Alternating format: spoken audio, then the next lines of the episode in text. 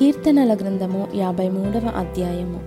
దేవుడు లేడని బుద్ధిహీనులు తమ హృదయములో అనుకొందురు. వారు చెడిపోయిన వారు అసహ్య కార్యములు చేయుదురు. మేలు చేయువాడొకడును లేడు. వివేకము కలిగి దేవుని వెదకు వారు కలరేమో అని దేవుడు ఆకాశము నుండి చూచి నరులను పరిశీలించెను.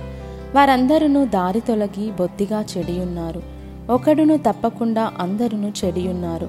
మేలు చేయి వారెవరునూ లేరు ఒక్కడైనను లేడు. దేవునికి ప్రార్థన చేయక ఆహారము మృంగునట్లుగా నా ప్రజలను మృంగు పాపాత్ములకు తెలివిలేదా?